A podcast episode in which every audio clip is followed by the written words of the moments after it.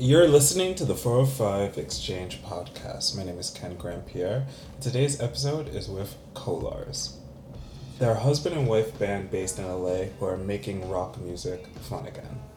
They like to describe their sound as desert disco, a term that begins to swiftly make sense when you hear Rob's blazing guitar chords and Lauren's thunderous drums.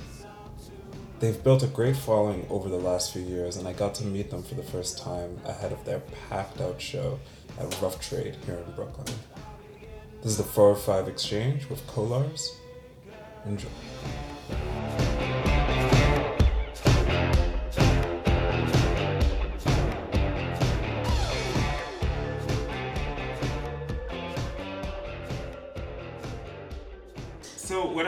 You two and how you're a husband and wife, I couldn't help but wonder what it must be like when you're not touring and you're going to dinner parties, and that typical question comes up about like, oh, what do you do? And I know it's kind of almost, I'm not going to say it's the most respectful ever. I imagine it must be almost a funny thing to say, oh, we're in a band together, we toured together, and then that like lingering kind of silence. Is that kind of what happens when you Yeah, pretty go to much. parties? Sometimes, though, I feel like so much of our family and friends like know now what we do because we're very vocal about it. They're more like, how It's are you of like- guys doing? Yeah, it's more questions of like, you want to keep doing Yeah. this? You're still married? right. It's more question. The most common question seems to be from fans and family is like, how are you guys still together? Well, I know it must sound really ridiculous, and this is more of a question for myself than anything else. Um, I'm at that stage in my life where so many people are getting married and like Yeah. kind of lining up, and it's like the thing, not the thing to do, but it's just like the natural progression. Yeah, of it. yeah. Yeah. Have you found that being in a band in the way that you are, where you're sharing so much creatively, it's actually made your marriage like better? I think bet I think there's good and bad. Yeah. But as every marriage, as every relationship, as every friendship, I mean, I think it's all like that. But Right. we spend every minute together. So that's probably the toughest part on our marriage. Yeah, that would be the challenge. But then the the great end of that is that we have so much to relate to. All the experiences, all the challenges, all the ups and downs. It's not like I'm on the phone with my wife going like this is what I'm going through and she's trying to understand it. Lauren is literally experiencing All of a sudden, he just alone. has to give me one look, and I'm like, I know. so I know. so there's something really wonderful about Yeah. that to have that camaraderie and Yeah. understanding and then creatively we're really uh, so much of the time on the same page so she'll fill in that void of what I I'm questioning something and she often has the answer and vice versa so there are challenges but for the most part it's like a really wonderful thing It's So- true. And we also share the rhythm section because he plays rhythm guitar, well, and some lead too, but rhythm guitar while I'm doing the drums. So even when we're not communicating, we're also communicating in that other way all the time. Oh yeah, I, So- we should point out for people listening might not be familiar, but with rhythm guitar and drummers, there's like a very as like very prominent like connection that just is the bedrock of any rock set that you watch. Absolutely. You have to be like in you sync have with to each be in sync with each other and you have to be always listening to each other in ways that you aren't listening to each other like conversationally it's like another part of your body opens up Hmm. i mean your ears yeah but something else like Definitely. And with us, because we have no hi hat, like Lauren tap dances and drums, the guitar fills in a lot of that rhythm. So, even more than a lot of bands that have the full kit, the guitar ends up being almost like a hi hat as well as a, a melodic instrument. we're like one body with limbs off of it yeah That's really fucking amazing. I was gonna say because I have seen. Uh, I I was gonna mention this later on in the interview, but I might as well bring it up. Uh, the reason I even know of your band is a good friend of mine, Courtney Armitage. She takes your photos, and I remember when she started posting of your photos. Like first thing I thought, of course, is like this band looks really fucking cool. But I saw photos of you where you're on the drums. And I'm just like, what the fuck am I looking at right now? I kind of i invented this new way of doing the drums because i can't play the drums any other way. That's, that's how in a nutshell how it started. I was a tap dancer for most of my life. And then we had a drummer in another band and he quit and i was tap dancing with this drummer. And then i merged the 2 mm-hmm. and now it's it's like it's like i was always meant to do it. That's amazing. it's so weird. At the time when i when i was brought up the idea of doing it i thought that's crazy. And now i can't even imagine my life not doing it it doesn't make sense to me Isn't it wicked? You got to say that in a sentence and that would be applicable. You got to say, I invented something. I know. It's pretty fucking Although you know, once if I if I get more well known, there's gonna be like somebody out there like, girl, no, you didn't. Yeah, I was I've been doing this for long- 50 years. and I'll be like, great, teach me more. Then Well, talk to me a bit about Courtney in the sense of like, what's it like to have someone who photographs you that not only does it well, but honestly clearly gets what you're trying to do? Because I think It's incredible. when I see her photos, she's definitely conveying your artistry in a way that's very authentic. Well, you just nailed it. just I feel like what it. what else can we Well, say? I also think that she's she is great in two ways. She's great at doing photographs that aren't live photographs, and she's great at also concert live photography. She's skilled in, in, in both aspects of that art, and also her angle choices. I've never worked with a photographer that just cre- cre- has an angle with the picture that's so flattering Mm-hmm. and interesting at the same time. Yeah. That's She's a incredible. genius. Yeah. We fucking love you, Courtney. We fucking listening. love you, Courtney. She's always on her like knees, getting dirty in the muck, all for the shot. And the, the other wonderful thing about Courtney is she's so flexible and, and spontaneous, and it's very much a collaboration. So if I have a sudden idea, like how can we do this, she'll maneuver with that and elevate that idea. So it's never about, oh, I don't know if that'll work. It's always like, oh yeah, let's try that, and I'll just find the angle to make that really shine. Or then she'll throw ideas at us, and we're like, oh, let's try this position. Yeah. So it's always a conversation that keeps building on itself, which is so great to work in a creative way with someone like that. Yeah. It just got really loud. Is this okay? No, this is totally fine. Okay. It's actually quite fitting. Yeah, we've done a couple talks here when the sound check's going on. so Okay, it's totally good. fine. Good. good. But something I'm curious about in learning more about you lot with uh, obviously your and how you came together. I mean, I imagine you've been asked variations of this question, but I kind of want to get to like the bone of it. When you guys met, was it obvious to you that you'd be making music? No, No, I wasn't a musician at all. no. I'd never known a musician before I met Rob. I mean, we met when I was 18 and he was 20, and he moved to New York to play music in the subways, and I was at NYU studying experimental theater. Holy fuck. And we met at a bar because I knew his sister and he was just visiting. Yeah. And I remember the moment he peeked out from behind this pillar, and I looked at him, and I just knew I was meeting someone I was supposed to meet, but I had no idea why. Rob, how's it feel to hear her say that? Is that kind of nice? It is. I I, wish I could say it was. I wish I could say it was the first time. um, It was but in my it's vows. true. I put it in I my rem- vows. Well, I remember that meeting also very vividly. So clearly, it was like a powerful connection there, and it really went through this amazing evolution over the years, from like great friends to like a romantic relationship, a creative relationship, collaborating on different where we were in different projects but would still collaborate together until it finally ended up being in a band as just the two of us. So it's been a real journey of all these different roles we've played in each other's lives and now it feels like it's all culminated to this. We definitely feel like we are each other's soulmate, and not just in a romantic way, but like artistically too, that we fill the other one's gaps. That's amazing. Like, do you remember?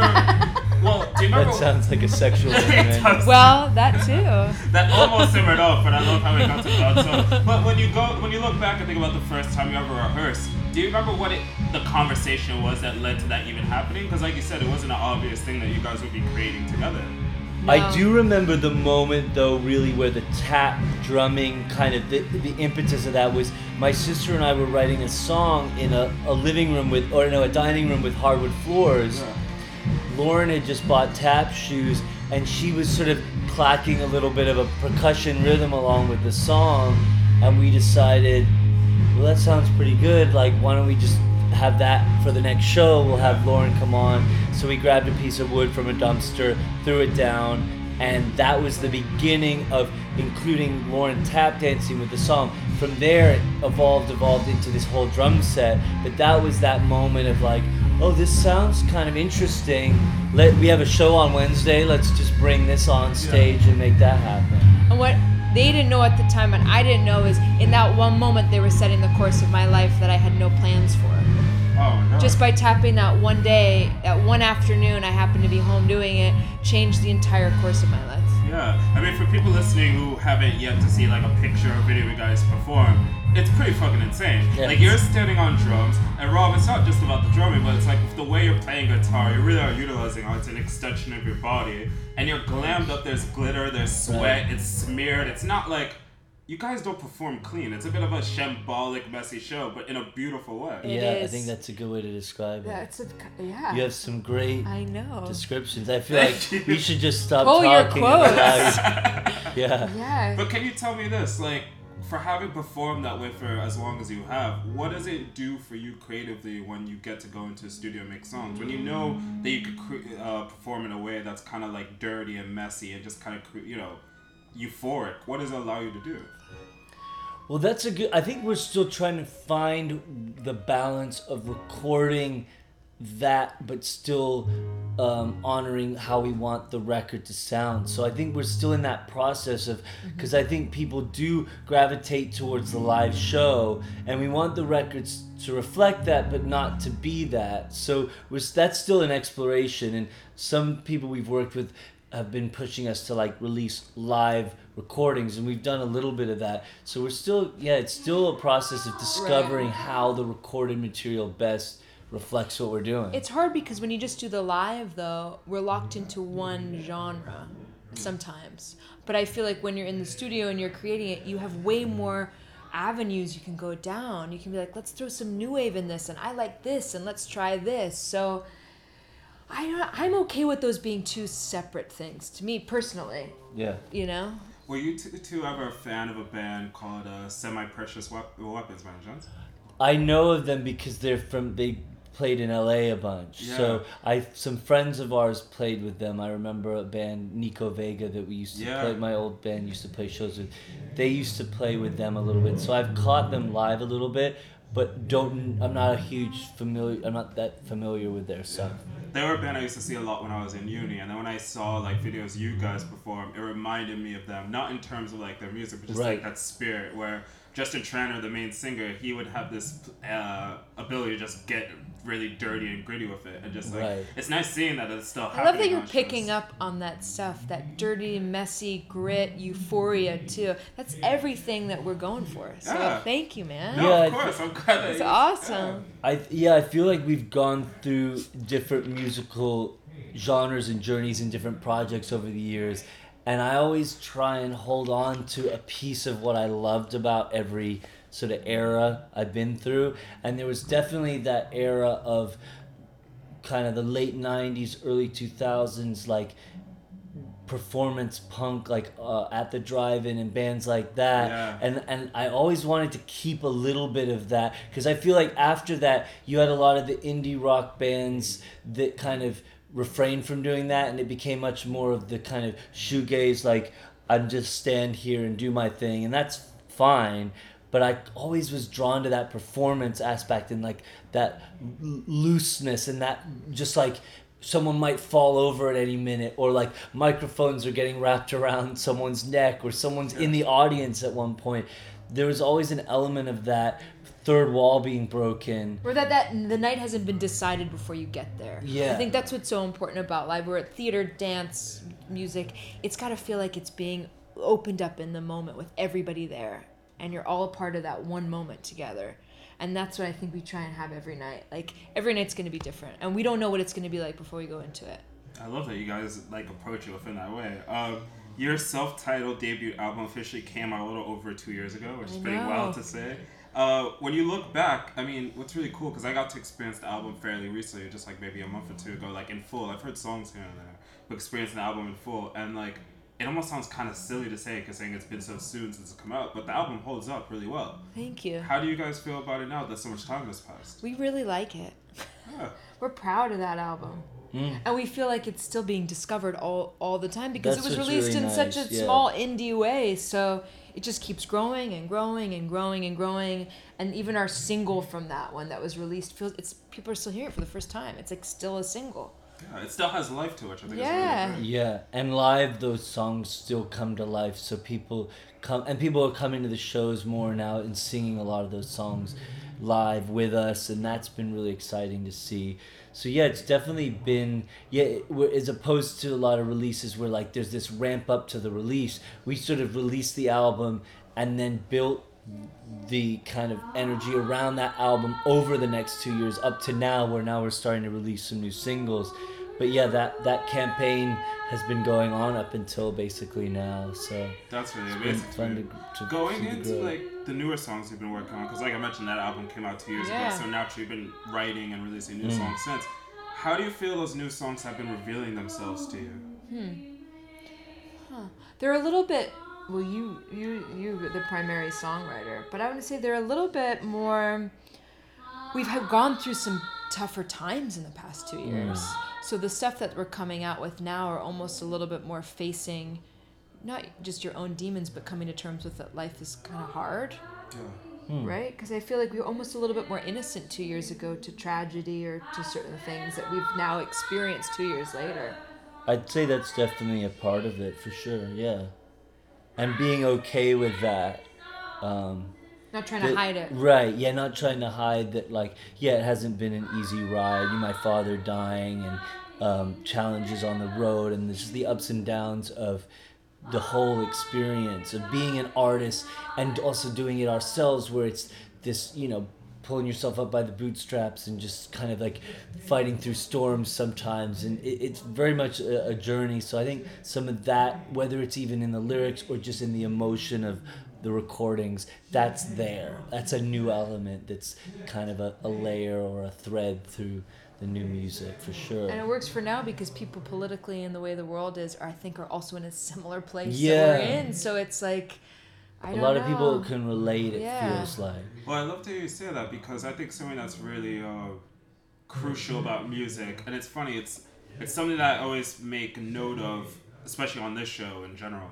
And I think it's something that's clearly obvious, but it's always noteworthy is the fact that what music gets to do is point out the things that we're all feeling, but we rarely talk about, mm-hmm. which is really intriguing to me. Absolutely. Because it's almost a safer space to do that in. Yeah. You put it with a melody, and all of a sudden it's a little bit easier to, to feel whatever you're feeling. Yeah, exactly.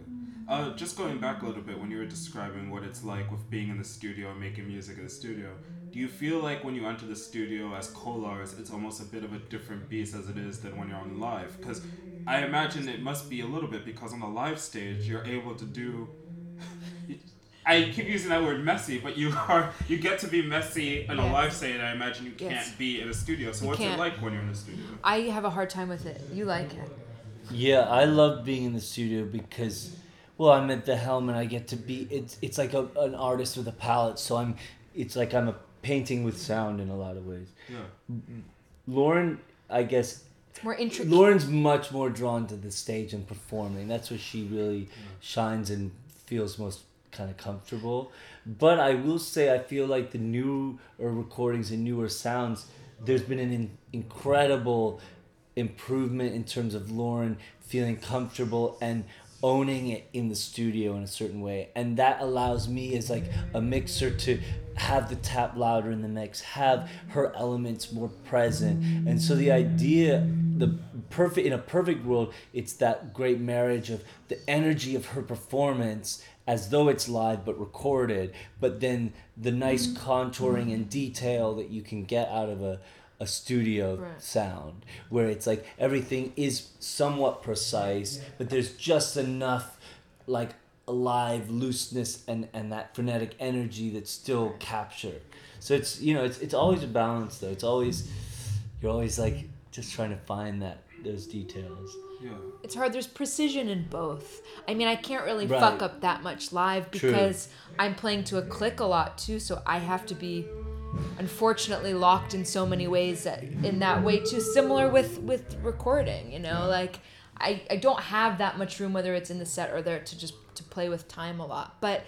I don't think at all about it when I'm performing it live, and when I'm in the studio with with headphones on, and I know people there's an engineer there and all that stuff, and my tap dancing has to be to the, then I get in my head about it. Yeah, I know this this question is a bit of a divergence, but it just kind of came up to my head. But when you're in the studio, Lauren, like, have you ever experienced a funny scenario where someone didn't know how to mic up your drum kit?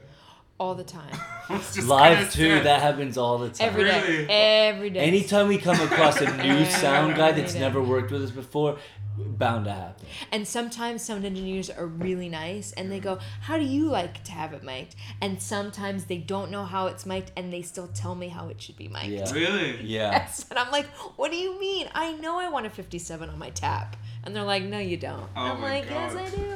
But I think, you know, that'll, that'll change maybe.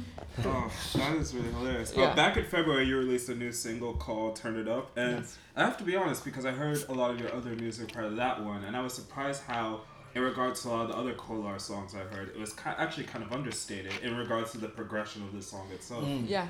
Um, and I really wanted to point out how the guitar was particularly quite sexy, and how it kind of had this really nice rhythm throughout the entirety of the song. Can you walk me through how you came across making a song like This this? is an amazing interview right now. We're getting these Cool. good questions. That Oh, song we you. were we were really we've been listening to a lot of this band Hot Chocolate. So I was thinking um, and then a lot of 80s music. So I think there when I when I hear it too I hear a little bit of that kind of there's a little bit of that 80s new wave maybe it's a little bit talking heads maybe it's a little bit INXS or maybe a little bit depeche mode in the vocals or something there's something there. And then there's definitely this like 70s roxy music hot chocolate element to the drums. So it's like we wanted to create something that had a little bit of a disco feel but still felt like us and included the tap and had those rhythms. So that was the initial premise and then much like we were talking about it, the lyrically it was really about what we've been going through you know it, it- the first verse talks about like to be honest that, or to tell the truth hasn't been an easy week. Second verse to tell the truth hasn't been an easy year. Third verse to tell the truth hasn't been an easy life. And the easy life third verse I, I wasn't even really thinking so much about myself, but just the human experience. Like, who doesn't have a life where they're kind of fighting for their, their dreams or their passions or desires? And so that one was more of a universal experience, where the other ones could or could be more personal. And then it was really, it was this idea that music can be a catalyst for change, but also um, work in a lot of ways as like catharsis. You know, listening to music, playing music, experiencing it in that way can be this great release and therapy for all the struggle we experience in life. So I wanted a song that did that, but also honored music doing that for me and for anyone else. You know, it's really funny when you said that just now. It kind of reminded me of a quote that I heard years ago by this um, comedian that I love, Patrice O'Neal. And he was talking about like how the weird thing about human beings is that we all have dreams, but if you were to like have a dream, wake up and explain it to somebody immediately, you sound like a crazy person. like it's just like if you explain any of your dreams, someone like a literal dream, someone looks at you like, "What the fuck's the matter with? But meanwhile, we all have dreams and we can relate. I know. I know. It's very true. Yeah, I For mean, sure. there's the, the world is multidimensional, and yeah, when when you get into consciousness and the dream state, it's yeah, there, there are no limits, Yeah. which is kind of an amazing part of our reality, right? But we in reality put continuous continual limits on ourselves and on Yeah. life with it. It must be an interesting place where you guys are at now. 'cause, like going back to the start when I brought up like those dinner parties and like meeting people and friends and stuff like that. I mean, you guys have been recording and touring music for quite a while now, like just Yeah. a couple years. And then we were in a band before this, so we've been we've been doing It's music been and about touring. 10 years. Been about ten years. Yeah. Do, So- when, yeah. do you think when people hear that number ten years, there's like almost a bit of an understanding of like it's not so much like chasing a dream. It's just like you, that you they understand that it's your life. Well, that's a wonderful way to think about it. And I love hearing that because, yeah, why should you, even though I understand that idea of chasing a dream, yeah, what about just living that dream and accepting whatever the circumstances are, right? You know, that I think we, we often get caught up in this idea of comparison like oh they're at this level or my heroes at this age were doing this. But but i think everyone's story is unique and so it's important to you know we're still alive we're still doing it we're passionate about it we get to have these wonderful shows experiences with fans and audiences. That's what's important and then your story is unique, so it's still unfolding. So But you know- almost don't learn those lessons until you've been a decade into Right. it. Yeah. yeah. Because when you're young and if it goes really quickly to the top, you miss out on that journey where you learn so much and you're grateful for everything. I'm not going to name any names, but you bring saying that just now, it made me think of a story that's very relevant to this. Uh, so it's two bands, Band A and Band B. band A was uh, very successful and kind of like a buzzy band, and they were getting more and more success. And I was with them for like a couple months, and then I started working with Band B. And on the first day of working with Band B, the singer was on the phone to his dad, uh, like essentially whining and crying about how they were being treated by the label and stuff around them but comparing it in regards to Band A that I didn't know they knew, but they were saying like Band A has this, that, and this, and why don't we have all this stuff? And I was sat to just go like, every bit of whinging that you're doing is in relation to this other band, right. Right. and it's just like infringing on the experience because It, on their experience and also I feel like when you do that you don't you don't get thing. I mean that doesn't it doesn't bring more joy it to your permeates life. outside of just Yes. your inner circle. Yeah. Yes. Right. Yeah, and energetically, I think you put out there that what you have isn't enough. So, in terms of like the magnetism we experience in life, I think it shortens that magnetism for great things. Yeah. It's also that idea that there's only room for a certain amount of people and there's room for everybody at the top. Yeah, So if Band more A's there, Band B, you you can there's room for you too. Don't worry about what Band A has. Yeah, I love that you got. I love that you just said that, Lauren, because it's very true. And you think about how things are now more than ever. If there's a, enough for everyone to go. There's about. enough for everybody. Oh, absolutely. And and do you want to be that one band at the top of the pinnacle, or would you be happy to have this wonderful experience, be able to play for audiences every night, and be wherever it is on the ladder, you're following your dreams, and you you have all that you really need. Yeah, I mean, if you allow me, I Yeah. because with you saying that just now, it makes me think about the fact that you're playing this room tonight, Rough Trade here in Brooklyn, and you've played here before. Right. I think there's something kind of respectful and also, um, just generally like, there's something really good about knowing that you've played a room before, and you can play it again, and you can Yeah. count on a certain amount of people coming rather than I mean obviously playing bigger rooms is always like an idea Yeah. but there's a certain type of pressure where if you're playing like a beacon or radio city where it's Right. like could this even work Exactly. Right. and I've been in those theaters with acts and I've seen it be like half or a quarter full, and it's like it's not good. No. I'll tell you this, we believe in the underplay all the way.